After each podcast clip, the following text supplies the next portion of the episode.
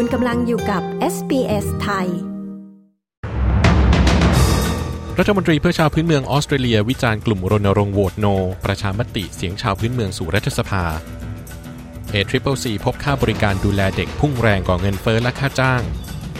เมตาบริษัทเจ้าของ Facebook เตรียมเปิดตัวแอปใหม่ท้าชนทวิตเตอร์ติดตามสรุปข่าวรอบวันจาก SBS ไทยพุธที่ 5 กรกฎาคม พุทธศักราช 2566 กับผม ตินรวัตรบัญญัติครับ รัฐมนตรีเพื่อชาวพื้นเมืองออสเตรเลีย คุณลินดาเบอร์นีได้กล่าวหาการรณรงค์ให้ออกเสียงไม่เห็นด้วย หรือโหวตโน ในการลงประชามติ เสียงชาวพื้นเมืองสู่รัฐสภา หรือ Voice to Parliament ว่าเป็นการใช้กลวิธีสร้างความแตกแยก คล้ายกับที่ใช้โดยโดนัลด์ทรัมป์อดีตประธานาธิบดีของสหรัฐ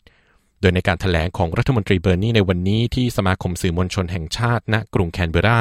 ได้มีการย้ำถึงประเด็นหลัก ที่เสียงชาวพื้นเมืองสู่รัฐสภาจะให้ความสำคัญ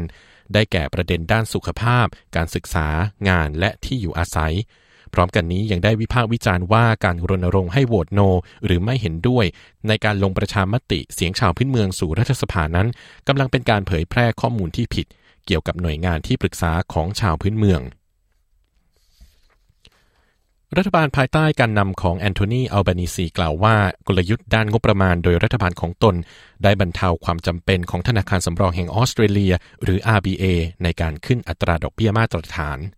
อย่างไรก็ตามฝ่ายค้านได้วิพากษ์วิจารณ์การบริหารงบประมาณของรัฐบาล โดยระบุว่าเป็นการเติมเชื้อไฟให้กับสถานการณ์เงินเฟ้อ และสร้างแรงกดดันอย่างต่อเนื่องต่อธนาคารสำรองในการขึ้นอัตราดอกเบี้ย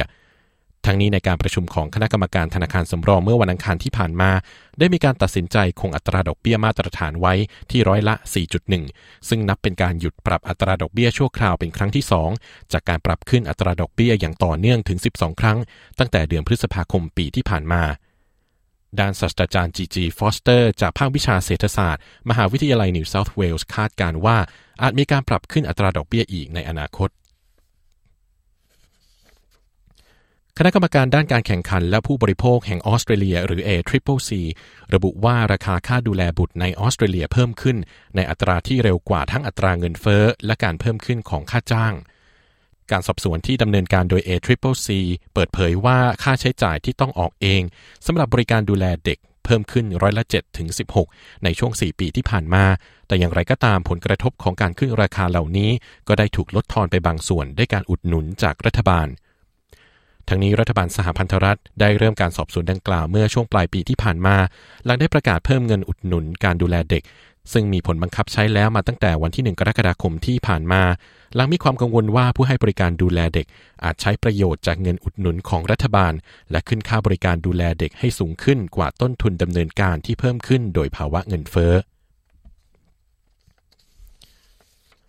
บริษัทเมตาหรือที่รู้จักในชื่อเก่าว่า Facebook เตรียมเปิดตัวแอปพลิเคชันใหม่ชื่อ Threads ซึ่งดูเหมือนจะเป็นการเลียนแบบ Twitter และเป็นการแสดงความท้าทายโดยตรงต่อแพลตฟอร์มโซเชียลมีเดียดังกล่าว ซึ่งมีอีลอนมัสก์เป็นเจ้าของ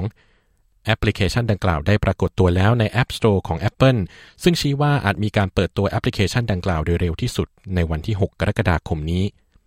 โดย Threads ได้รับการอธิบายว่าเป็นแอปสนทนาแบบข้อความที่เชื่อมต่อกับ Instagram ซึ่งจะมอบประสบการณ์การใช้งานของไมโครบล็อกที่มีลักษณะคล้ายกับ Twitter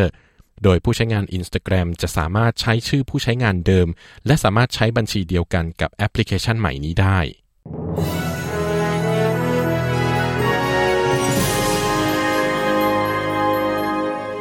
ช่วงนี้ตรวจสอบอัตราแลกเปลี่ยนเงินตราระหว่างประเทศกันนะครับ 1 ดอลลาร์สหรัฐแลกเงินไทยได้ 34 บาท 87 สตางค์1ดอลลาร์ออสเตรเลียแลกเงินไทยได้ 23 บาท 26 สตางค์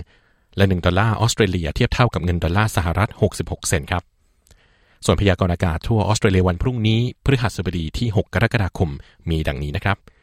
ที่เพิร์ธพรุ่งนี้ฝนโปรยจะจางลงอุณหภูมิสูงสุด 17 องศาเซลเซียสแอดิเลดพรุ่งนี้มีฝนโปรยอุณหภูมิสูงสุด 14 องศาโฮบาร์ตพรุ่งนี้มีเมฆเป็นบางส่วนอุณหภูมิสูงสุด 14 องศา แคนเบราพรุ่งนี้มีน้ำค้างแข็งและมีฝนโปรย 1-2 ครั้งในช่วงหลัง อุณหภูมิสูงสุด 12 องศาเซลเซียส เมลเบิร์นพรุ่งนี้ฝนโปรย 1-2 ครั้งและกำลังก่อตัว อุณหภูมิสูงสุด 15 องศา ซิดนีย์พรุ่งนี้มีแดดจ้าเป็นส่วนใหญ่ อุณหภูมิสูงสุด 18 องศา บริสเบนพรุ่งนี้มีแดดจ้า อุณหภูมิสูงสุด 24 องศา และดาร์วินพรุ่งนี้มีแดดจ้าเป็นส่วนใหญ่ อุณหภูมิสูงสุด 33 องศาเซลเซียสครับ และทั้งหมดนี้คือสรุปข่าวรอบวันจาก SBS ไทย พุธที่ 5 กรกฎาคม พุทธศักราช 2566 ผมตินรวัตรบัญญัติ รายงานครับ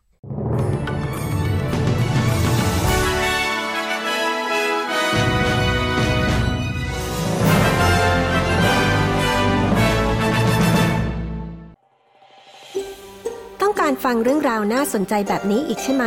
ฟังได้ทาง Apple Podcast Google Podcast Spotify หรือที่อื่น ๆ ที่คุณฟัง podcast ของคุณ